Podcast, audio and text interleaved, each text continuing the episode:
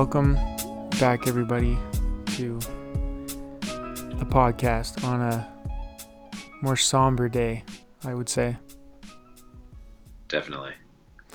Um, I mean, I'm sure you all know what you do, especially Jordan. But we lost the GOAT in my mind. Kobe Bryant and his daughter and the other people in that helicopter crash. And it's just a little weird, to be honest. To live in a world where Kobe Bryant's not here anymore. Well, yeah, just like we were saying, you know, you expect these guys to be around forever and ever. Mhm. And I mean, some of them are. Like Bill Russell's still alive. Yeah, Um, you know, and, And it- so it's tough to like not to have or to know that you're not going to get to watch him age and you know the influence that he was having on the the next generation of basketball players is going to be greatly missed. Um, but maybe to start, maybe just we'll both just kind of share how we found out the news. Um, maybe like our first reactions, and then we'll kind of talk a little bit about some of our favorite Kobe moments, maybe some of our thoughts that we've had this past few days, and mhm. go from there. okay, Um, so I'll, I'll I'll start. So yeah, go ahead. I was in church. I was in church. Um, I was teaching a primary class, and I had kind of mentioned to you earlier. I, I saw it on a, a group text that I was a part of, and I uh, like many other people, I thought it wasn't real. I I thought it was someone that had gotten their facts wrong or made a mistake. And as I quickly scrambled to like social media and other sources, it it was uh, it was true and heartbreaking and definitely uh, it was weird because I wouldn't call myself a huge Kobe Bryant fan, um, especially being a Celtics fan the past few years. Um, but he's just he's like you said before we started recording. He's our generation's Michael Jordan.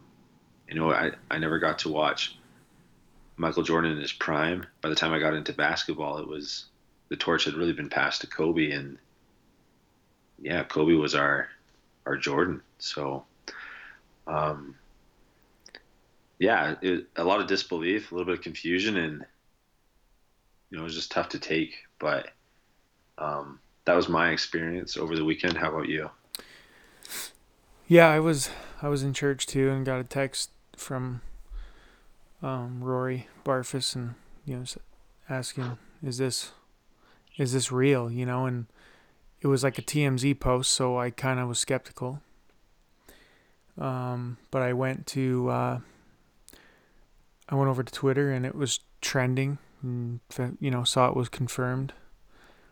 And so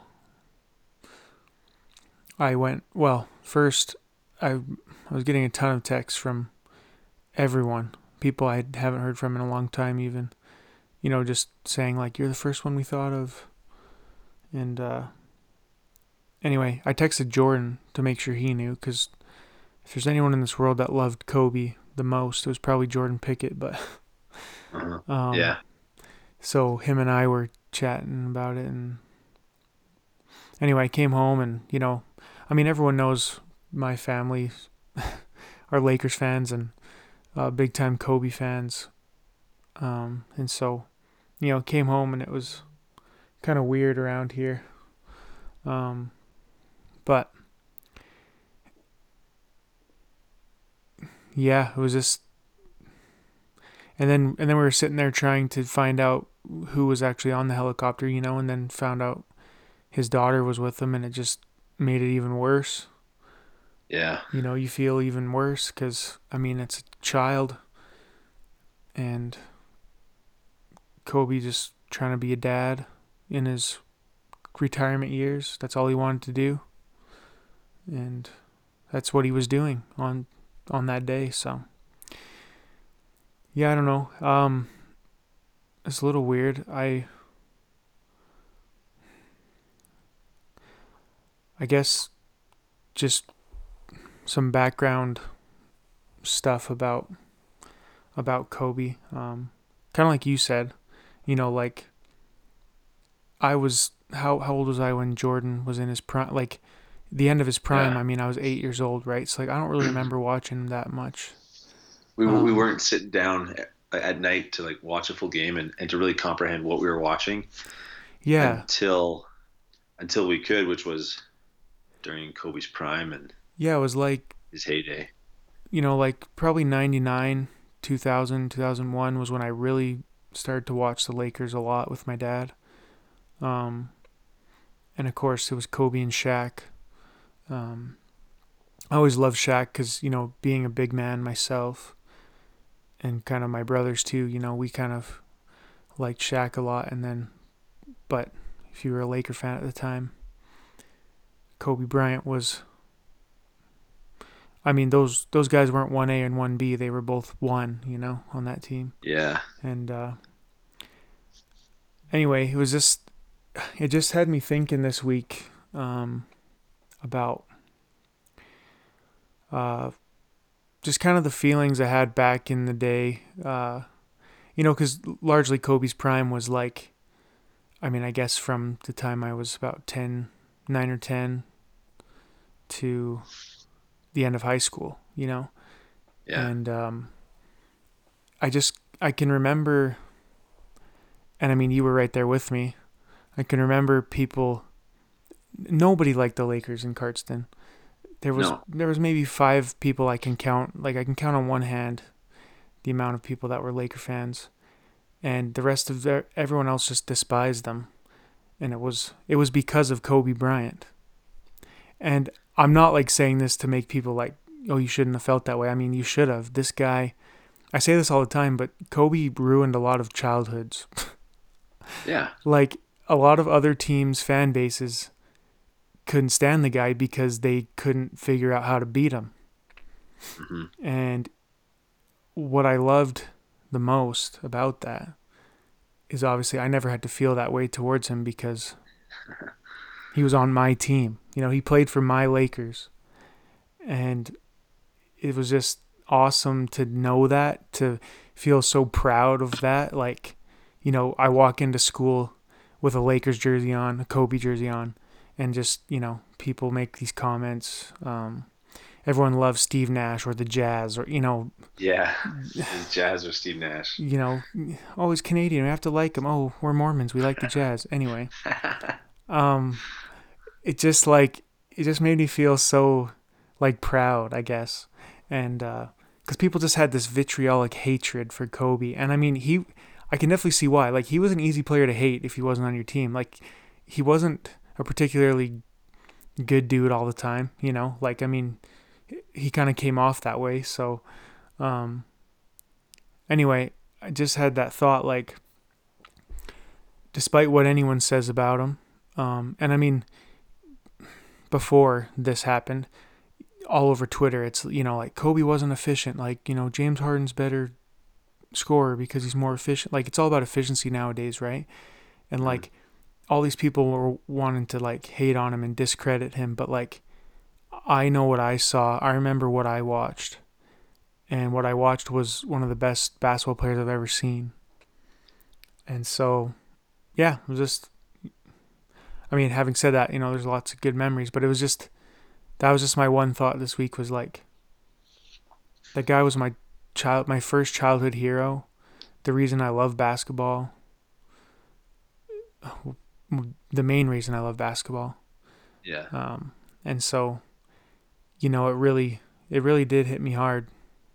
Um, but anyway, that was just something I wanted to talk about because I just can remember Yeah. that feeling of like walking to school or going going to school every day and just peop when when the Lakers would lose, everyone would be on my back. When they'd win, I wouldn't hear a word, and it was just Well, I it hated was, it at the uh, time, but looking back, it was a lot of fun. It would be first period. You'd sit down in band class, and I'd come down and sit next to you and be like, I'd be the first one there saying, "Oh, lost," or giving you a hard time. Um, uh, for me, um, I remember. I don't know if you you probably won't remember this, but uh, we were in champs basketball. I think we were in like grade um, six, or maybe it might have been grade four. Um, you and I had just become recently acquainted, hmm um, and we were playing. We were on the same like little intramurals team, whatever this wasn't during champs. We were playing like three on three or something, and you just turned to me at one point. You said, "Okay, you're Kobe, I'm Shaq," and I remember thinking to myself, I was like, and I remember I said, I was like, "Okay," and I just thought because we just met and I was just getting to know you, and I was like, "Okay," and in the back of my head, I was like, "Who the hell is Kobe Bryant?"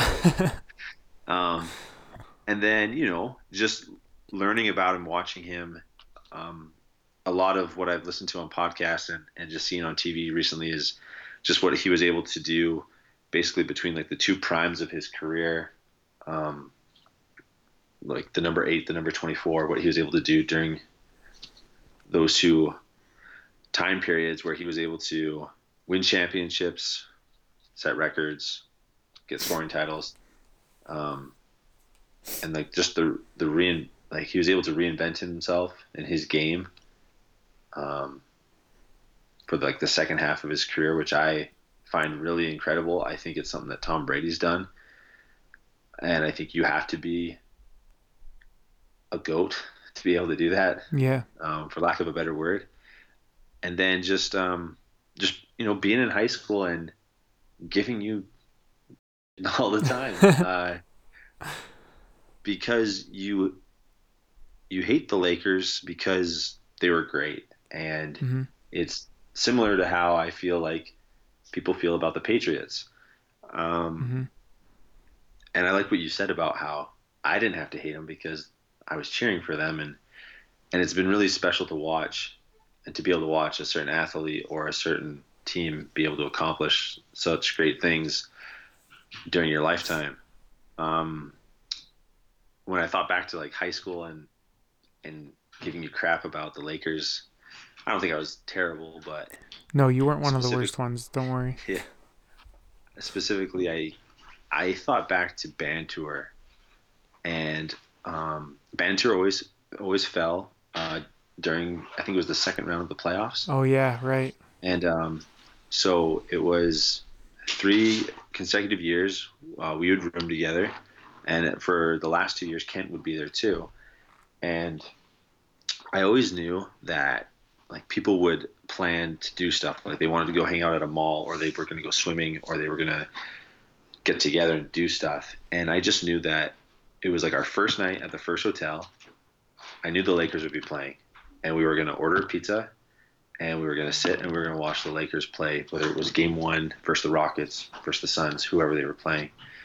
And I just knew that's what we did like the first or second night of band tour. And some of those games were just incredible. And it really was watching the jordan of our generation. And and i remember sitting in that room and like you couldn't deny that little like hotel room wherever we were watching them play and just it was like you me i think tanner pearson would hang around until halftime Yeah. i think taylor scott would do the same and anyway just like yeah it was nuts and I can remember that specific. Sorry, just I can remember Yeah. that specific time. They were playing the Rockets.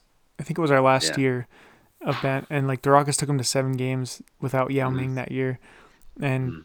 I can just remember you and I and Kent, and like I think it might have been Tanner. I don't know who. Whoever it was was like, "Hey, everyone's going to the pool, right? Like the like, there's gonna Yeah. be ladies there in the hot tub, like." And we were just like, "No, like we're watching basketball." watching we're watching Kobe.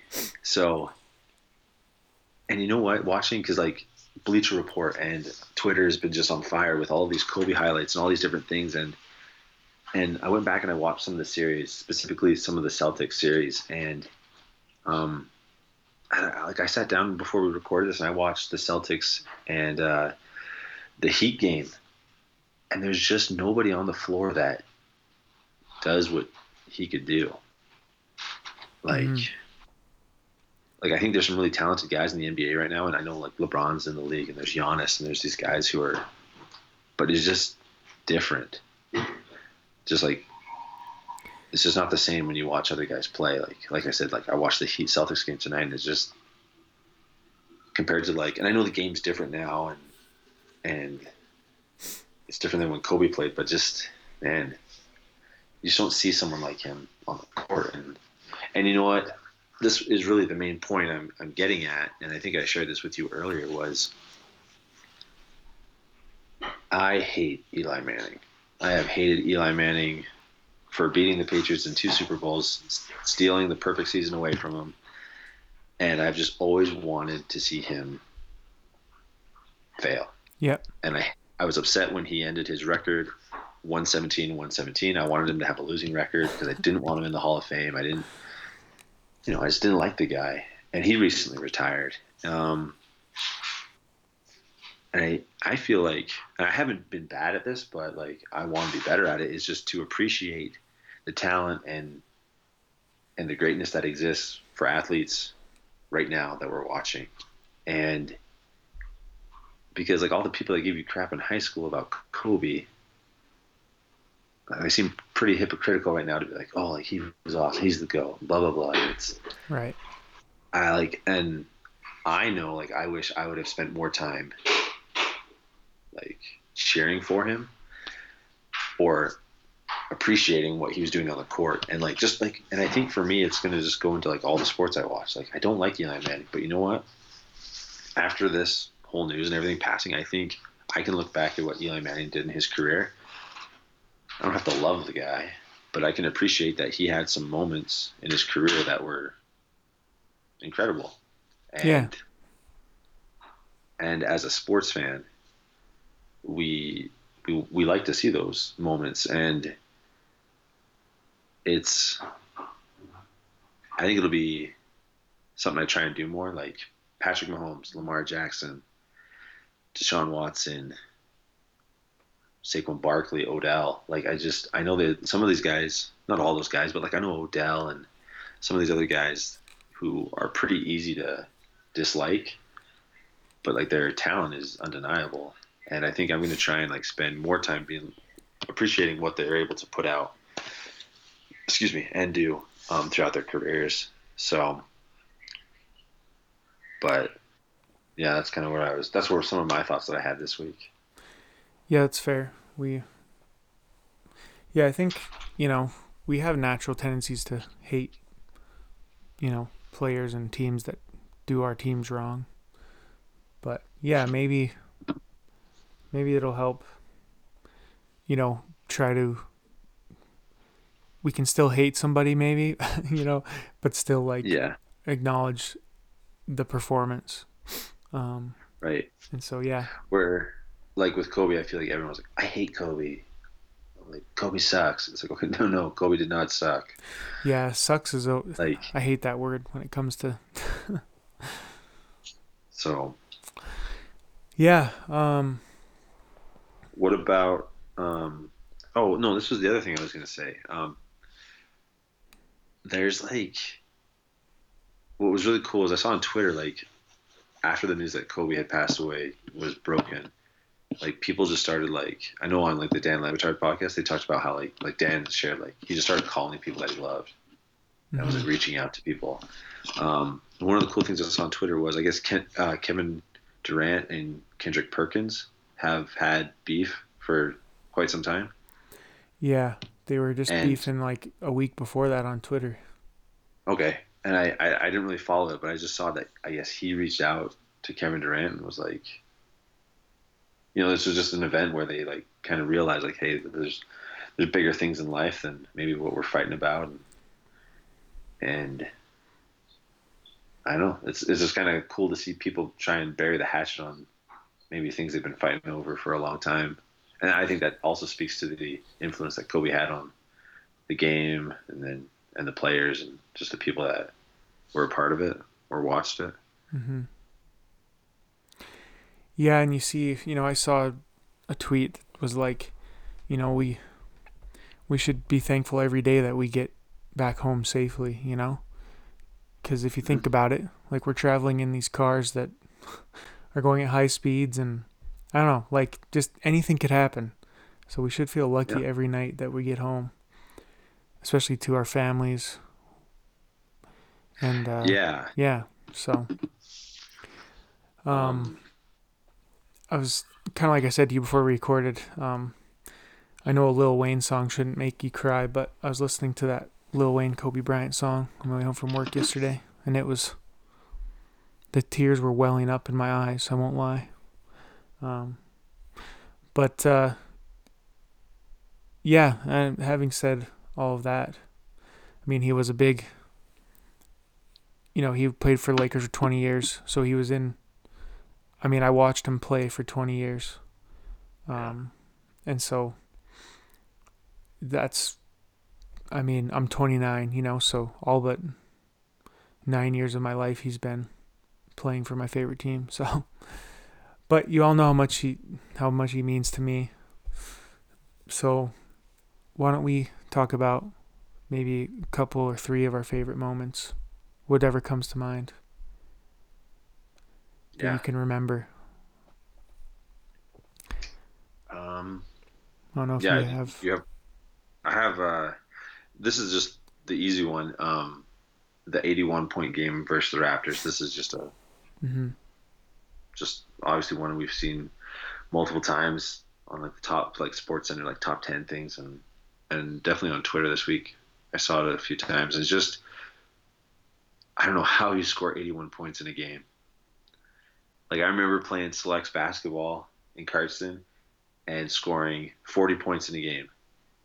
And I think I took like every shot and like I didn't like sit at all and I played like the whole game and it took absolutely everything I had to score 40 points.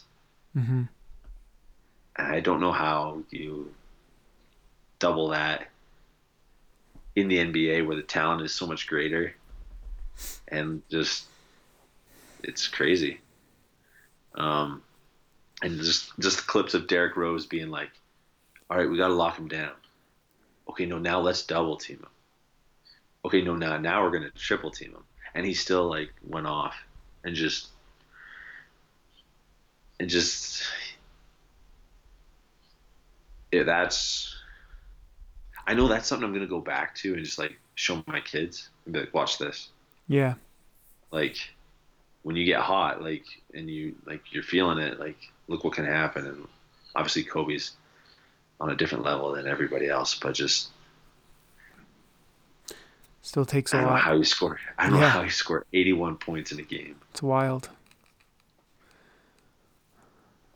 Um, I think uh, I think the top the top moment for me, and it's funny because he, I mean, he won five championships, but the top mm, like most vivid kind of play or whatever in my mind wasn't even from a season where they won the championship. Um, I it was 2006 or 7. I don't remember one of those years they played the Suns in the first round of the playoffs and it was like Kobe and Smush Parker and Kwame Brown and Chris Mihm like just the trashiest team you've ever seen in your life. And they played the Suns in the first round. The Lakers were up 2-1. Overtime, jump ball at half court. Kobe gets the tip, goes to the elbow, shoots over three guys, hits the game winner on the Suns, and went up 3 1 in the series. Now, they went on to lose the series, but the way I felt in that moment, Steve Nash, who everybody just adored, hmm you know, like the Suns team that people loved, around me at least, were losing to the eight seed or seven seed Lakers. You know, and it looked like looked like the Lakers were gonna win that series. But just like I can remember in that moment and then just seeing like Kobe celebrate, you Yeah. know, he kinda like grabbed his jersey on the one side and kinda ripped it across and like it's just Oh, yeah. that'll just always be vivid how he just got to the elbow there and just cashed it. And uh, like I said, just kind of the the circumstances, the team he was playing. You know, all my friends at school loved the Suns for some stupid reason. And uh, sorry, I shouldn't say stupid. I mean, Yeah. people probably thought I loved Kobe and it was stupid, but um, anyway, that's kind of like the top moment because I just I can just remember watching that and like just being super jacked about it. Um, Um, ano- one another moment I liked was this was a it wasn't a fast break, but he had they were playing the Nets, and this was probably in the early two thousands. yeah, was it Guessing. like the 2001 finals or 2000 final. I don't know if it was in the finals now that I think about it, but it Oh, was maybe it's the regular basically okay. he he was driving and he he's on the right side and he's coming down and the guy's in front of him and he does a he puts it behind his back and he gets under the rim with like kind of like a reverse dunk. I don't know if you know what I'm talking about. Oh yeah, yeah. Yeah, and he um and it's just the coordination and like the the timing, the dexterity and everything, the balance that you have to have in order to pull something like that off. Just incredibly athletic and just just an incredible highlight too. And Yeah. going along with that, I love Kobe's shooting form. hmm Um, I just like his fadeaway and like the kick that he would do. I always, whenever I play, like I always try and do that kick. Um, when he does like his fadeaway right at like the elbow, Right. and honestly, just a beautiful shot. Like whenever I would like when I was younger, play like 2K, and you got to like pick like a shooting form for like a guy or whatever. hmm I'd always make it Kobe because I always felt like he was one of the best looking jump shots. Yeah, that's for sure. Um, yeah, it was it was perfect that form basically. I mean, it's how you teach it, you know. Um, yeah, I think these other two moments are related, but the last two titles that the Lakers won. So 2009, you know, I just remember that series ending against the Magic, and uh, as the clock's winding down, Kobe's kind of running back towards the bench and just jumping up in the air, and like Mhm. just like he just looks so happy and like you know the guy's won three of them already, but it just looked like he's winning his first one again. Um, but the most I think the most iconic picture in my mind of Kobe, and I didn't even get to watch this finals because I was a missionary at the time, 2010. Um, they beat the Celtics, and there's this photo of him on the scorers table with all the confetti raining down. He's just facing the crowd, and he just he Yeah. counts out the five on his hand, and he just he's holding the ball, has the hat on. That's like one of the most iconic pictures uh, in my mind. Yeah, it is. Um, I actually changed it to my phone background actually the other day. Um, Yeah. and so, like, like I said, I wasn't even there to witness that live. Um, but it's still pretty f- iconic in my mind, and especially like you know beating the Celtics, like kind of that rivalry there. hmm You know, it just made it even more special for him too. Especially, I mean, probably more even than me because I mean, I wasn't a Lakers fan in the '80s when the original Celtics Lakers rivalry was going down. So, Yeah. um, yeah, those were kind of my top. Those were the ones I wanted to point out. Yeah, I um, I had mentioned this to you earlier, but I think it would be very fitting. And as a Celtics fan, I know this isn't what I should be saying, but it would be very fitting and be and just add to. I don't know. There's just iconic sports moments where like where just things line up and things happen. Like I don't know, 2010, Canada winning the gold medal in ice hockey in at home in overtime against the U.S. Just just a cool moment. And I think it would be a cool moment for in the year that Kobe Bryant passes away for the Lakers to get back to the finals and win it all. Um, Oh, I yeah. think they're they're fit to do that this year, and it would just it would take a sore spot in the year and and and it would find a way to I don't know find some silver lining in the season if that makes sense. But hmm uh, it'll be interesting to watch how the rest of the year plays out. And uh, with Anthony Davis and LeBron, if they were ever in a position to win the championship again, they, it's definitely this year. Um, I think the last thing I was going to say about Kobe was I appreciated, uh, just as like a like a parent and a father, just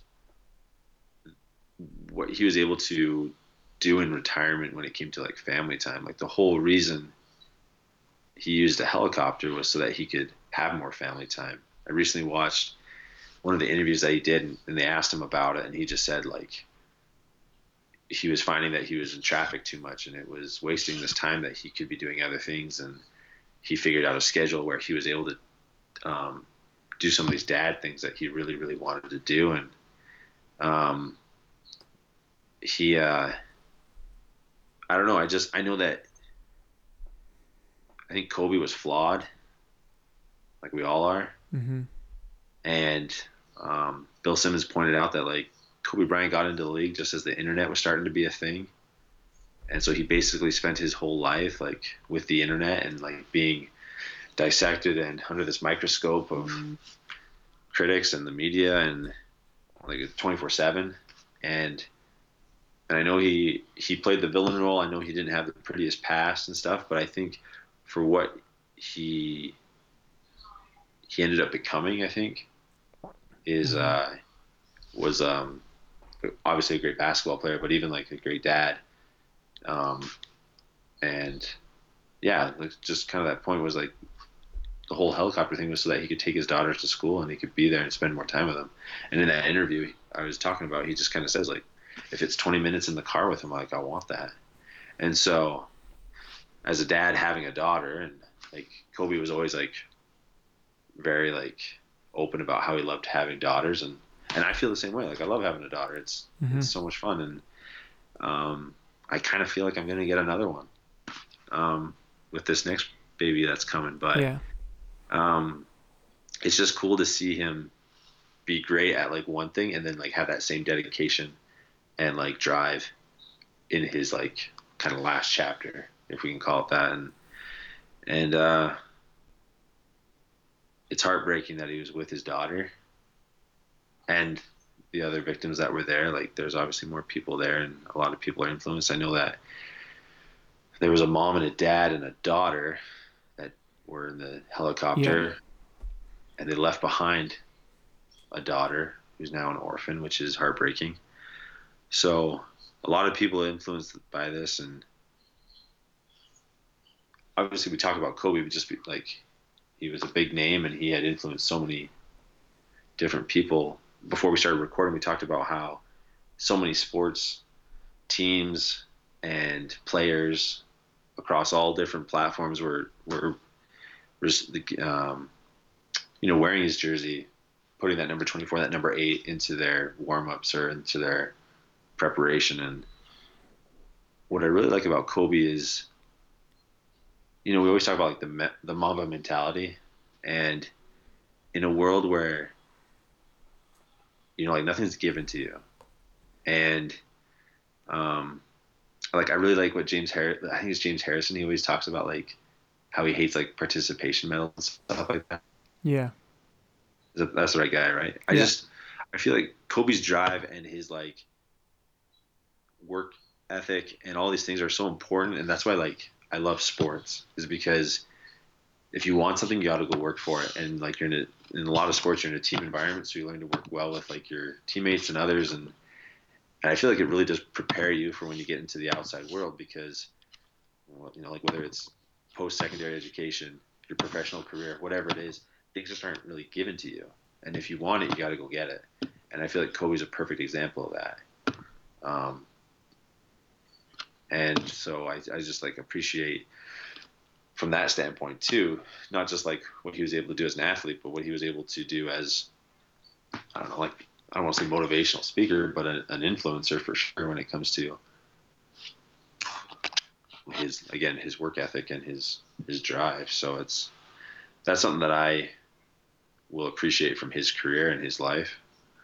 And definitely i don't know I don't know if you can like pass it on to the next generation, but I like it's like Jordan. Even though Jordan's still around, like I don't know, it's just you talk about him and like there's just a I don't know if reverence is the right word, but Oh, I think it is. Yeah. so Yeah. uh, He. uh Right. I don't think there was a harder worker in. Uh, in sports, I mean, you'd be hard pressed to find one. So, that's I think what he'll leave behind, as well as, like you said, kind of how he's. After he retired, he really just started to focus on other pursuits. Being Mhm. a dad, one of them, you know, winning an Oscar for that poem he wrote, just kind of right. you know, he had other things he wanted to do, which was really cool, and he started to do those, and he was really making, you know, he has that Mamba Academy where he's helping kids, and yeah, it's just. But it's it was interesting to see him take that work ethic and drive and apply it to different fields that Yeah. weren't basketball, and to still see success. And I think Mhm. that's that's important, and I think that speaks. Uh, I think it speaks to like what he was, and I don't know, just good practice for everybody. Yeah, for sure. Like you always hear about the crazy stories about like his workouts where people show up to the gym and they're like, I got there at like four in the morning and like Kobe was already there. Like he got there at like three in the morning or something like that. I don't Yeah. know. Just Dude was nuts. Yeah. Okay, well, I think I think we can move on to the football stuff, but we just wanted to obviously if talk we- about Kobe. If people remember, there's a Super Bowl coming up. I mean, Kobe had a huge effect on both of our lives just as sports fans, so Uh-huh. it's only right that even though we have dedicated this to football, we had to talk about my favorite player. Dude, like I'm sitting here as we're recording, and there's highlights for the St. Louis Blues and the Calgary Flames, a hockey game going on, Yeah, and it's it's cutting to people in the stands wearing Kobe jerseys. it's wild, Like- man. Just how far reaching. Yeah. it's crazy, right? Hmm. Yeah, you can see yellow in the stands with all the red. Yeah. That's awesome. It's cool. Okay, well, football. Yeah, we got the Super Bowl this week, everybody. Um, ben, who won the Pro Bowl? Because, like you said before we recorded, you're like Yeah. nobody paid attention. Do you know who won? No, I think I think the AFC ended up winning. I think T.J. Watt had a scoop and score, which is cool. Yeah, he did. But um, I literally watched zero seconds of the Pro Bowl because I was Same here. yeah, it just Yeah. didn't matter that day. No, and that was like we talked about. I think today we had we were texting, and it was really the first day in the past few days that where I've actually been like, oh yeah, there's a Super Bowl coming up. Kyle and I like to do a football podcast. I should probably think about football for a minute Yeah. here, Right. which I really haven't done. But we're in for a good game. I'm really excited for it. I think we mentioned in past podcasts, these are we got two great teams. We're I think we're spoiled this year because well, most fans are spoiled because one, the Patriots aren't there, and two, just two great teams. And what we want to do is just quickly, we're gonna go through uh, the six. I, I kind of we kind of broke it down into six different positional groups. So we're gonna kind of go through, talk about each one a little bit, who we like, who we dislike, who we think has the advantage at that position, and then we'll we'll kind of see how we feel at the end of this, um, and we'll make a pick of who we think's gonna win. Yeah. Sound fair? Yeah, sounds good. So, starting with the obvious one, I, I was actually going to make one of our position groups a coach, but I was like, you know what, Shanahan Reid, like I feel like that's just a coin toss. Like Yeah, like I like them both. it's so- really hard to know because you know, like Shanahan's done some awesome things, and we know that Andy Reid's just kind of always been a really good football coach wherever he's Yeah. gone. You know, so I don't think. And I feel like this week, sorry to cut you off, but No, like, it's fine. I feel like this week I've I've heard a lot about Andy Reid with time to prepare is like really good. Hmm. But I've also heard the same thing for Kyle Shanahan. Maybe that's the same for just good coaches in general, but they both had some time to prepare. Yeah, so we'll skip over the coaches because yeah, I think like you said, they they both bring. They're both good coaches. I think we can say that. So the positions we're going to do, we're going to start with quarterback. We're going to move to um, running back, wide receiver, tight end, just kind of the skill position players. We're going to do the offensive lines, the defensive lines. Sorry, kind of like the front seven guys. So we'll do some linebackers, some edge rushers, tackle, uh, D linemen, and then we'll do a secondary and special teams. So we'll get the easy one out of the way. We'll start with quarterback. Patrick Mahomes versus Jimmy Garoppolo. What are your thoughts? Well, Mahomes clearly has the advantage, especially how he's been playing. Right. Mm, Um, I totally agree. the last two games have been probably some of the best, especially that game against the Texans. You know, um, I wish I could find it now, and I wish I saved it. There was a tweet about Jimmy Garoppolo though, where a lot of people were saying, um, you know, like he's a game manager at this point, blah blah blah. But like the the tweet was showing some kind of stats that he was. It was like I think his QB rating in certain situations, or I don't know, something like that. But like it was very favorable for him.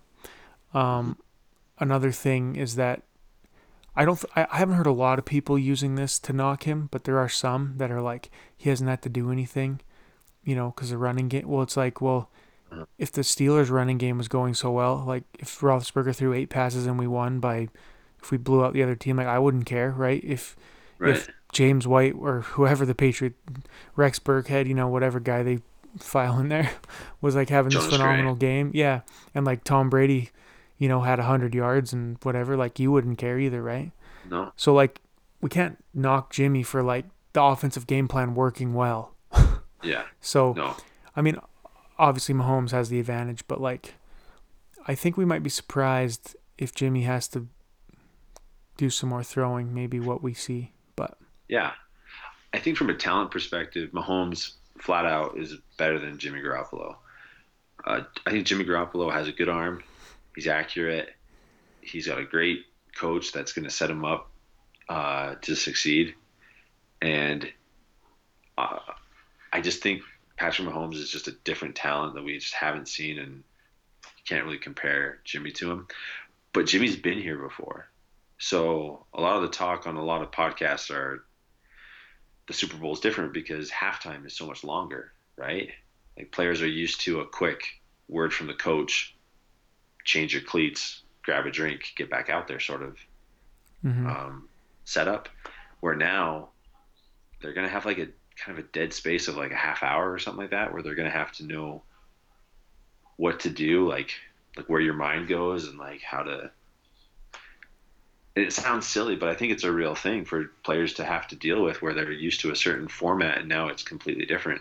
But for Jimmy, having been there with the Patriots, he knows what it's like to go into a halftime to be going to a halftime being down. I know that his role was different, but I think it's fair to say he's used to that schedule that they're going to have to deal with, and and I don't know if that and quarterback is such an important position. Any edge, especially in the Super Bowl, is is good. So, so for me, the position I went with was after I make that case for Jimmy Garoppolo, I am going to go with Patrick Mahomes. Yeah. I just think uh, the arm, the running ability that we talked about last week that he's able to do. I just I have a I have a really hard time thinking that Patrick Mahomes won't have a good game. Not that Jimmy couldn't either, but I just I feel like talent, the arm, the running, the man, like like what we saw last year from him, he was incredible. And I think where he's he's getting back to that after his knee injury that he kind of had suffered earlier in the year. So Yeah, that's fair. And so, so I think, yeah, obviously Mahomes is going to ball even against. So are you, are you going to advantage Kansas City as well? Yes. Okay, so we we favor the Chiefs for quarterback. Let's go to running back, wide receiver, tight end. This is uh, I don't know. There's there's talent on both sides of the field. The tight ends are a wash. I although George George Kittle's great, but the way the way that the, like Mahomes and Kelce is probably I mean is better than Garoppolo and Kittle, but um, I think we can kind of make the tight ends like kind of wash out. Yeah, because what are they? The one A and one B of the season. Yeah, they're probably the two best tight, tight ends. ends. going right now. I think they'll both be used heavily in this game, mm-hmm. which I'm looking forward to. Because you know me, I love a good tight end. Yes, Aaron Hernandez. Oh, I mean uh, that, Gronk. That, oh, sorry. I was just gonna say, like, I feel like that came out wrong. Oh wait, yeah, that too. um, but yeah, Aaron Hernandez. My wife just watched the documentary. She's like, you gotta watch it. Oh yeah. She's like listing all these players from like Florida State. I was like, how do you know who those? Like, how do you know who Riley Cooper is? Honestly, I I've I watched a little bit of that, and it showed some like obviously this was before any of the big like anything was found out to be really true, but uh, there were Patriots fans, you know, outside of the courthouse or whatever, and they would interview them, and they'd be like, "Yeah, we're here to support Aaron. We believe he's innocent." You know, I just had this vi- this picture in mind of you being one of them. What? no, this was So I was up. this this was like before like this was like the early points of the whole thing you know like before really anything was known so but it was just funny because i I was on my mission for when he got drafted in his first year. oh Wait, one or two years. I got home in 2012. In 2011, 2012 is when he played. I think. okay Yeah, because I remember coming home, finding out about him, being like, "Oh, he's good," and trying to like catch up on my team, and then uh, him ending up in jail and being like, "Huh, what's going on?" wait what now yeah I was like, "I'm gonna like this Gronk guy better, I think." Anyway, okay um, so, man, what were we talking about? Oh, we're talking about tight ends. receivers Anyway, and tight ends and running backs yeah, Kelce Kittle, one A, one B. Uh, let's start with the running backs. chiefs no Wi- sorry yeah, 49ers yeah. my bad Let's go. Uh, like the 49ers have Breida, they've got Coleman, they've got mostert Mostert. I Even don't know Jeff Coleman's Wilson. Playing. Yeah, Jeff Wilson's actually even good too. I know Coleman hurt his arm in the, the NFC Championship game, so I have not seen whether or not he's like, because I remember seeing the injury and it like looked like he had hyperextended his elbow or something. right Like, it didn't look very good. Um, so I, I was trying to see if he was going to be on an injury report or something, so I didn't find that. But I think advantage running backs goes to the 49ers just because Damian Williams, I think he's good, just not as good as those three, three-headed monster of whatever the 49ers have. But if I think back to the Eagles Patriots Super Bowl, Super Bowl 52, some of these Eagles running backs really stepped up and had good games. And so, like a guy like LeSean McCoy, I could easily see it balling out and just being a guy who has a great game. You know? yeah yeah i mean So, it could happen for sure but yeah just based on i mean the running games of both teams throughout the season yeah, the 49ers niners are. are top ahead. notch so So then, looking at the receivers, well 49ers have good receivers. Yeah, Deebo Samuel's really been killing it, and Sanders is solid. He's been there before. Yeah, yeah. Right? Mhm. Um, and I like Kendrick Bourne, not like a well-known name, but like I think he has good chemistry with Garoppolo. Mhm. Um, but for the when I look over at like the Chiefs, it's just Hill, Hardman, Sammy Watkins. I feel like they're all faster than Oh. the 49ers receivers. It's just weapon after weapon over there. Yeah. So I, I think I lean 49ers there. So in general, looking at all the skill position players, where do you lean? Well, yeah, it's hard because it's almost like the running game of the Niners washes out the receivers of the, and then the tight end is a wash. Yeah, But I think I know we're not talking quarterbacks, but the way Patrick Mahomes can use these guys, and the and the arm, Tyreek Hill outrunning people, you almost just want to give. I almost just want to lean Chiefs slightly, if we're grouping all three of these together. Yeah, Um, although, I mean, if the Niners can control the game with the run game, then that will give them the advantage. But Mhm. uh, I'm gonna lean with the Chiefs just because what I've seen from them. I do too. Because if I favor the running backs for the 49ers and I favor the receivers for uh, the Chiefs, and I had to pick like gun to your head, you have to pick tight ends. I think I pick Kelce. Yeah, So, with that being said, two of the positions are in the Chiefs' favor, so I think I'd pick the Chiefs too. Okay, okay. let's go offensive line. I didn't do a lot of research on the offensive lines. Took some some looks at them. I feel like because I, I am familiar with a few guys like Fisher and what's the other guy's name, Tardif, and some other guy on.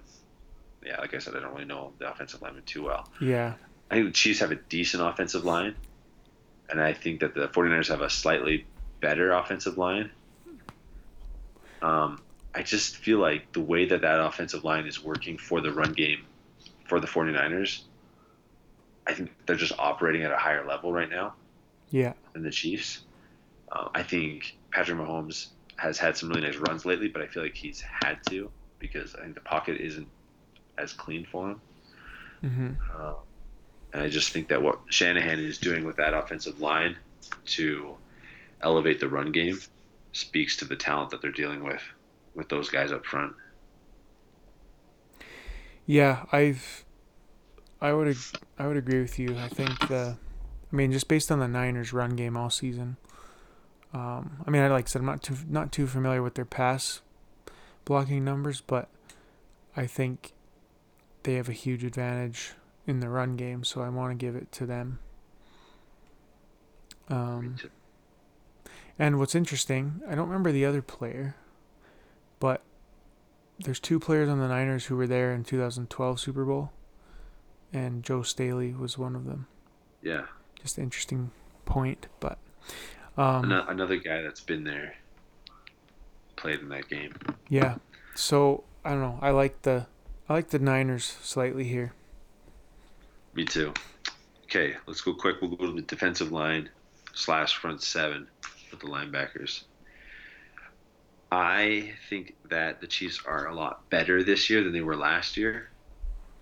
Looking at this group, um, going out and getting well, they got Chris Jones who's back, and he's a huge help up front. Going out and getting Frank Clark has been really good for them.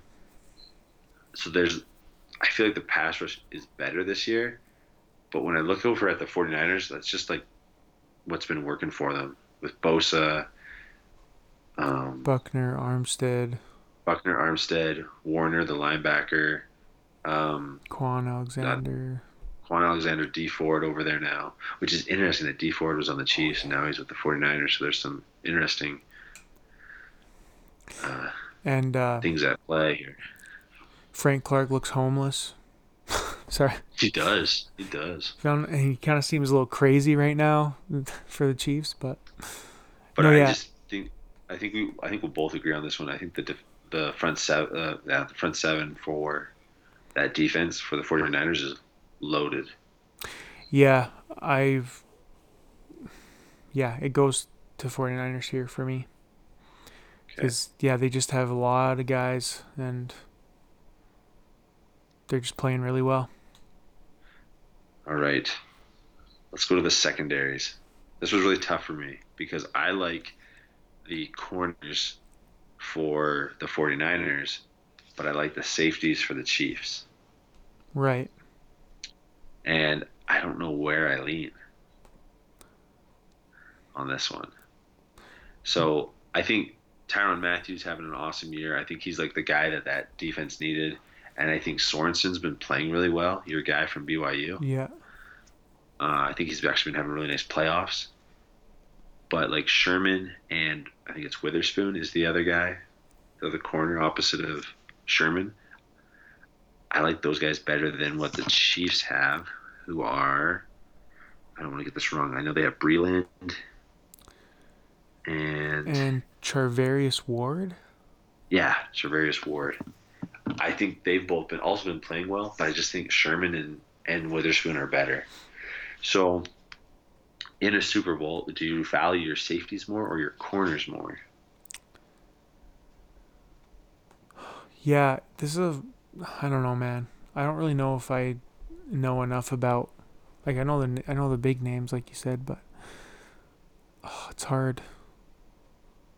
If you were like if you're a coach, what position is more valuable to you? A safety or a corner? I think a corner that. Um. Well, you know what? I mean. Minkah Fitzpatrick was kind of the missing piece on the defense for the Steelers. But they we also don't have like, um, you know, a Stephon Gilmore type, Right. and so But McCourty had just as good at like one of his best years this year too as a Mhm. free safety for us, and it's and I I don't know I almost just want to split this and be like 50-50. I mean, yeah, we can we can say wash. I I might lean slightly to San Francisco, but I think I think we can say a wash. We haven't done that yet, so Yeah. other than tight end, but that but we lump them in with the other skill guys. Right.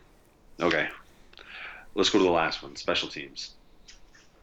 Um, for everything I looked up, I found that the kickers were ranked very closely. Okay. Um, like Golden, is it Butker? Yeah, Butker. They're, I don't know. I looked at rankings and like stuff before the season, in the season, and they're both like in the top five um, for kickers in the league. Um, same with the punchers. The punchers are actually ranked super close too. I looked at like uh, punts that land that uh, ended up within the twenty percent. Like it was a percentage that showed when it, the ball was in within within the twenty yard line. Does that make sense? Yeah. I'm trying to say. Yeah, Coffin and corner. they were both. Yeah, they were like. Yeah, they were both like. One was ranked like 18th, and the other one was ranked like 19th in the league or something like that. They were like super close. Oh, okay. Um, anyway, uh, for me, what it came down to was the return game because I feel like the kickers are very similar, the punters are very similar, so the return man was kind of where it came down to me, and I feel like Mecole Hardman versus the that Jesse James guy, I think his name is, or J- uh, Richie James. Richie James, not Jesse James. Jesse James is a tight end. Oh He yeah, caught that ball. He caught that ball.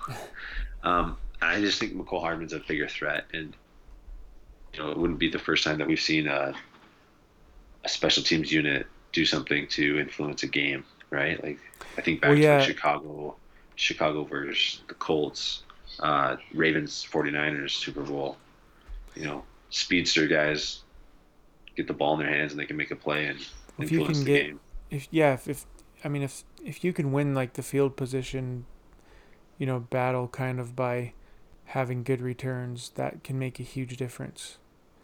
Um, something the, I mean, just you know, uh, watching the Steelers every week. That's something that they've haven't really had in a long time is like good return game, and so Mhm. a lot of times they're starting drives way back in their own. But like having a guy like Hardman and Hill, yeah, it just makes. A, I think it makes a big difference because they can flip field position so quickly. Mhm. You know, without even taking it.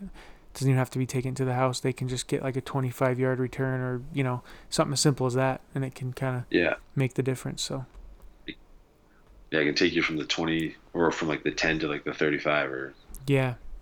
whatever. It's huge. Okay, So, so I, th- so KC there. So I guess the last thing to do is to make your pick for the Super Bowl.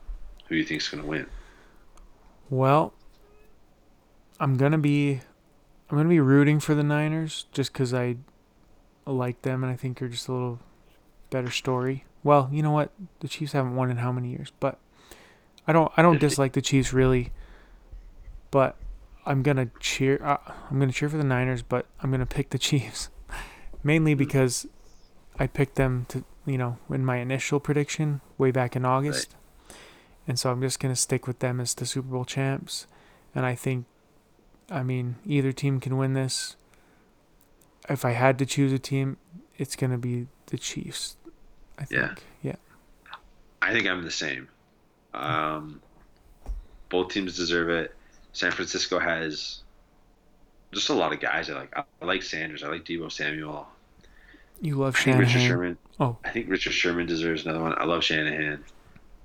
Um, I love the story of like Mostert, Breida, Ullman.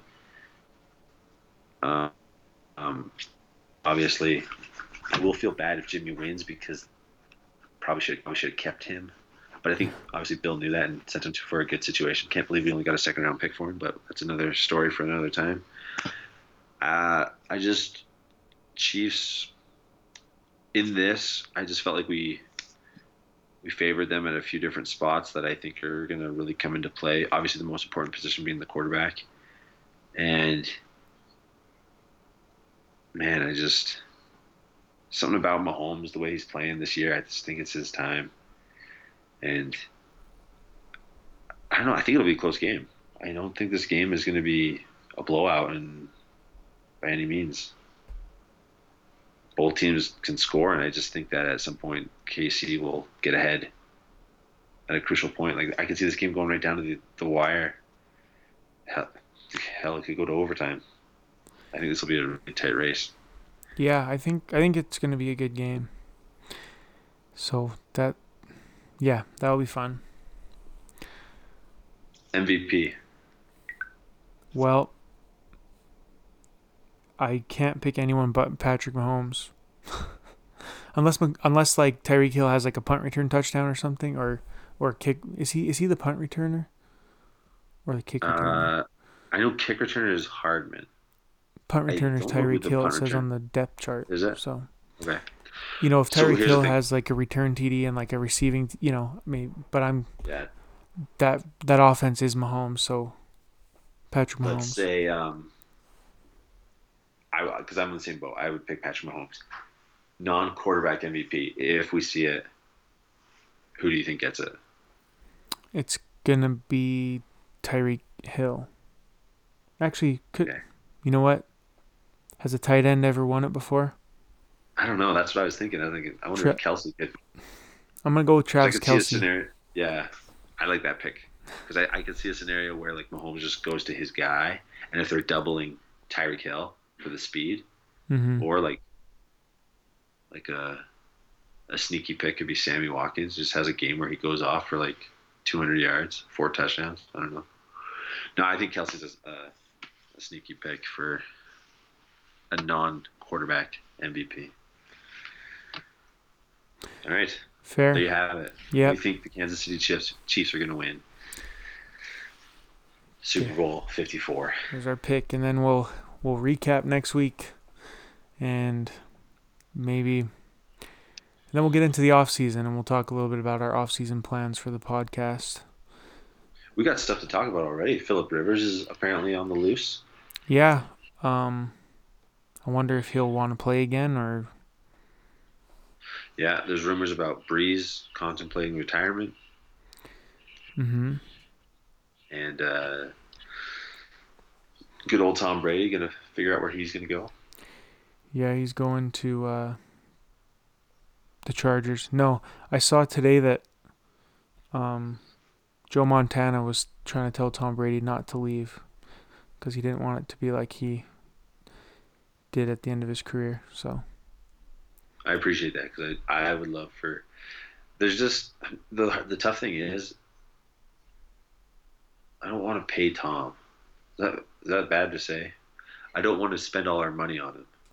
right, I want him to come back for one year, play on a veteran minimum, let us go out and get Danny Amendola, who he trusts, so that him and Edelman can be there, and then go get a big name wide receiver, like an AJ Green, and run it back. If we can keep that defense intact with the rest of our money, that's cool. I don't know if we can. yeah, it'd be it'd be kind of weird of Tom Brady to demand a bunch of money at this point in his career, but I mean he's been know, taking, he's been taking weird. pay cuts his whole life, so I guess I know. I like I, I feel like I can't complain because he's he's been so good to the team this whole time, but it's like, oh, why do you want money now? right. You have like one or two years left. Let's just just come back for the cheap money again. Like your wife makes enough. You don't need it. Let's just and I get it. Like he's never been like a highly paid player, and like it it would be probably annoying to see all these Jared Goffs getting incredible money where you're just like, oh, I'm playing for peanuts compared to what you're getting, and I'm like the best there's ever been. And just, it's just a weird time to do it. And so I, I, I don't want to demand it, but I don't know. We can talk about this later. No, yeah, that's fair. Yeah, we can. We'll have a lot of off, we'll have a lot of off season to talk about that. You know, so Unfortunately, we're getting Okay. back to the football time of the year. yeah. But anyway, thank you all for listening. Uh, yeah, one thing I was gonna say, you you you talked about it earlier with the Kobe thing. Like, if the Lakers do win the championship this year, I might just break down and cry on the floor. That's okay. Because it'll probably be like, and then like, I'm just having this vision in my head. Do you remember LeBron winning in Cleveland? Cleveland, yeah. this is for you. I can imagine him saying, Kobe, this is for you. Yeah, and it was just, oh, man. He was just. I just got shivers. Right, shot right to the heart. So, obviously, as a Lakers fan, I'm praying for we it. Gotta, we got to play this back if that happens. Yeah, it's oh, it would it'd be amazing, but uh, and like you said, they are capable, and I believe that um, it could happen. So we'll see. But anyway, thank you all for listening. We appreciate it. Um, I think I'm gonna I'm gonna actually share this episode. I think on Facebook and stuff like to my regular feed, and just say just ask people to at least listen to the first part, because even the people who don't regularly listen, they can just turn it off after the Kobe part. But I think that's what I'm gonna do, because I think people will be interested to hear that, our thoughts on that. But you know where to find us on Twitter at Trips Right Pod. Hit us up, and we'll talk to you after the Super Bowl. Goodbye, everybody.